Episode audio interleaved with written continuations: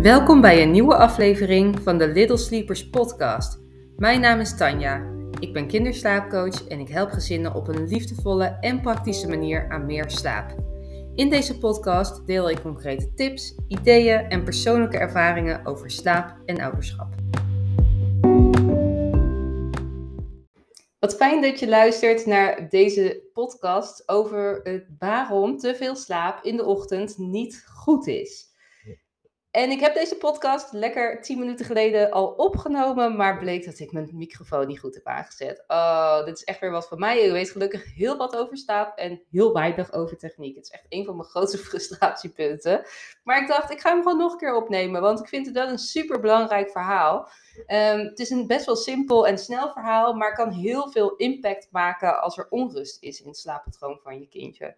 Dus ik kan me voorstellen dat er een aantal ouders zijn die dit luisteren en echt denken: wow, dit wist ik nog niet en ik ga er nu verandering in brengen.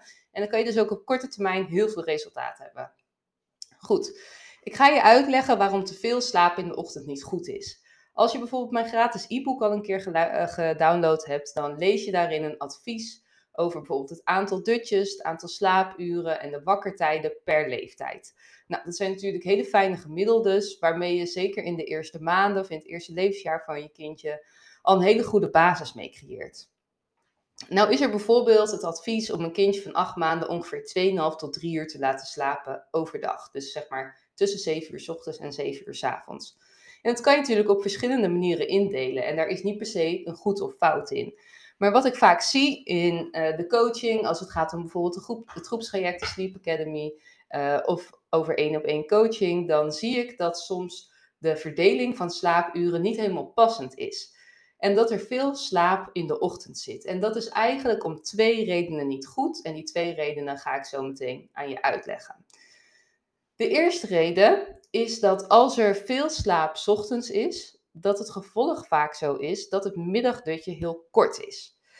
Bijvoorbeeld als je dus een kindje hebt van 8 maanden of ergens rondom de 8 maanden en je wil die 2,5 tot 3 uur slaap op een dag hebben en je kindje wordt om 7 uur ochtends wakker, gaat om 9 uur ochtends weer naar bed, hè, want je houdt misschien wel 2, 3, 4 ritme aan en je kindje slaapt bijvoorbeeld van 9 tot 11, slaapt 2 uur.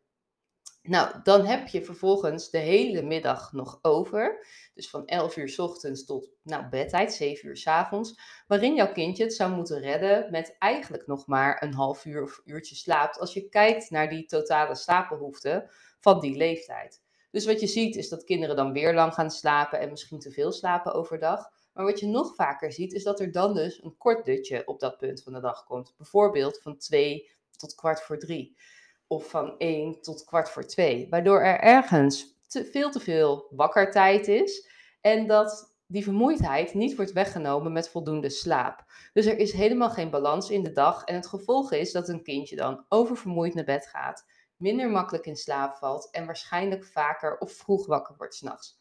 En dat hoeft niet zo te zijn. Hè? Het kan zijn dat jouw kindje in dit ritme zit en dat het helemaal prima gaat en helemaal voor je werkt. Nou, dan is het ook zeker niet nodig om er iets aan te veranderen.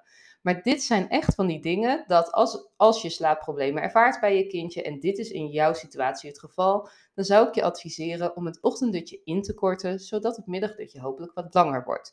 Dat betekent dat je je kindje bijvoorbeeld een dutje laat doen van 9 tot kwart voor 10 en dan weer van kwart voor 1 tot, nou ja, kwart voor 3 of half 3. Het is maar net waar je kindje een beetje behoefte aan heeft en dat je even kijkt naar die totale slaapuren, dat je daarbij in de buurt komt. En dat haalt zo'n langer middagdutje op het midden van de dag, haalt een heel stuk van de slaapdruk weg. En dat zorgt er ook voor dat jouw kindje het makkelijk kan volhouden tot aan bedtijd, dan nog goed eet, goed drinkt en relaxed en ontspannen in slaap valt. Het is natuurlijk geen garantie dat je kindje helemaal niet moe is aan het einde van de middag, want veel kindjes zijn aan het einde van de dag gewoon hartstikke moe vanwege alle prikkels, alles wat ze hebben meegemaakt. En dat is ook goed, hè, want die slaapdruk moet opgebouwd worden voor de nacht. Maar als er dus maar heel weinig slaap in de middag zit, omdat het allemaal in de ochtend zit, dan is die balans overdag helemaal zoek. Dus dat is echt de, e, de eerste belangrijkste reden waarom je dus te veel slaap in de ochtend niet zou willen. Nou, het tweede, de tweede reden is, is dat ik vaak zie dat als er veel wordt geslapen in de ochtend, dat het dag- en nachtritme aan het verschuiven is. Dat betekent dat er bijvoorbeeld veel wordt geslapen tussen 10 uur s avonds en 10 uur s ochtends, in plaats van tussen 7 uur s avonds en 7 uur s ochtends. Dus het ritme als verschuift als het ware. En dat creëert vaak heel veel onrust in de avond. Als je bijvoorbeeld een kindje hebt van vier maanden oud en die is vanaf 7 uur s avonds eigenlijk altijd onrustig. Ieder uur wakker, veel lang wakker, huilerig. En valt pas rond 10 uur s avonds echt goed in slaap. Nou, slaapt misschien wel tot de volgende ochtend half acht, hè, al dan niet met de nachtvoeding. Maar is eigenlijk om, nou, kwart over acht, half negen alweer moe. Leg je op bed en slaapt zo dan weer anderhalf uur tot een uur of tien. Nou, dan zie je dus eigenlijk dat de diepe slaapfase van 10 uur s avonds tot 10 uur s ochtends is. Met een aantal onderbrekingen tussendoor. Maar die je bijna niet als echt concrete wakkertijd kan zien, omdat er een voeding en een verschoning in zit en een kindje dan alweer moe wordt. En dat is dus wanneer het echt onhandig wordt. Want als zoiets in stand blijft, dan blijf je ook die onrust s'avonds houden. En als je kijkt naar het natuurlijk ritme van een mens en ook van een kind of baby, dan zou je dus willen zien dat een kindje eigenlijk slaapt ergens tussen 6 en 8 avonds en ook opstaat ergens tussen 6 en 8 ochtends. En bij voorkeur nog ergens tussen, nou ja, s'avonds uh, 6 en 7 in slaap valt, zeker een kind onder een jaar. En ergens tussen half 7 en half 8 wakker wordt. Dat is natuurlijk niet in beton gegoten. Er zijn ook kinderen die van 8 tot 8 slapen. En sommige kinderen slapen van 6 tot 8. Of sommige van 8 tot 6. En nou, er zit van alles tussen. En als het voor je werkt, dan werkt het. Maar dit is wel echt een van de belangrijkste dingen om voor ogen te hebben in het creëren van een goed ritme. Dus focus je niet alleen op het aantal dutjes en de slaapuren, maar focus je ook op het vinden van de juiste balans daarin. Nou, mijn e-book met voorbeeldritmes die te vinden is in mijn webshop geeft hier heel duidelijk inzicht in.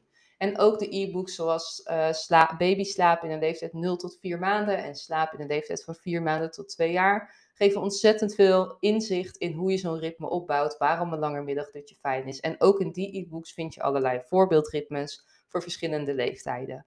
Dus weet dat als je wil zien hoe dat er eigenlijk praktisch gezien uitziet, hè, zo'n ritme van voeding en slaap en meer slaapsmiddags, koop dan zeker een van die e-books. Want dat is de meest simpele manier om daar op korte termijn achter te komen. Als je dit ervaart bij je kindje, dan is dus mijn advies om je kindje s ochtends wakker te gaan maken. En doe dat bijvoorbeeld eerst eens na een uurtje en daarna na drie kwartier of misschien uiteindelijk zelfs een half uurtje. Als je merkt dat jouw kindje nog steeds moeite blijft hebben om een langer middagdutje te doen. En doe dat ook rustig aan. Hè. Ga dat zeker bij een jonge baby niet in één keer veranderen, maar doe dat een beetje stap voor stap. Haal bijvoorbeeld iedere dag 10 minuten of een kwartiertje van het ochtenddutje af. De kans dat je kindje dan oververmoeid raakt is een stuk kleiner dan wanneer je een hele grote sprong maakt. Als je kindje moeite blijft houden om een langer middagdutje te doen, dan zou je dus even kunnen kijken van ja, zit er in de wakkertijd misschien iets wat anders zou moeten? Of kan je positief proberen op een positieve manier dat dutje te gaan verlengen hè, met de slaapmethode of troosten. En op die manier uiteindelijk wat verschil te gaan creëren en die balans op de dag weer terug te vinden. Want je zal merken dat je kindje dan veel meer ontspannen naar bed gaat, veel makkelijker, lang en rustig slaapt s'nachts en wellicht ook nog op een betere tijd wakker wordt s ochtends. Vanavond starten we met de Sleep Academy van april. Mocht je deze podcast echt al op 3 april luisteren, we gaan vanavond om half acht van start. Ik heb er weer super veel zin in. Er zijn al een aantal hele leuke ouders aangesloten. En je kan nog meedoen. Als je dit op tijd hoort, kan je nog aansluiten. En uh, kijk vooral op www.littlesleepers.nl slash sleepacademy. Ik zal de link ook even in de opmerkingen van deze podcast zetten. Uh, maar kijk vooral via die link naar als je meer informatie wil over het, dit traject. Het is een groepstraject voor ouders. Duurt drie weken en ik ga je alles vertellen over slaap. Uh, er zit een stukje één op één coaching in. Er zitten uh, veel QA's in. Een WhatsApp groep waar je al je vragen kan stellen. Dus het is hartstikke intensief. Vraagt ook best wel veel van jou als ouder. Maar dat is denk ik ook de bedoeling als je verandering wil. Dus het is ook echt voor ouders bedoeld die zin hebben in verandering. Die klaar zijn met uitproberen en gewoon al ingaan om van slaap een succes te maken en verschil te gaan creëren. Nou, mocht je er vragen over hebben, kun je me altijd een berichtje sturen op Instagram of stuur me een mailtje op tanja.littlesleepers.nl en dan help ik je graag even verder. Voor nu een hele fijne dag en graag tot de volgende podcast.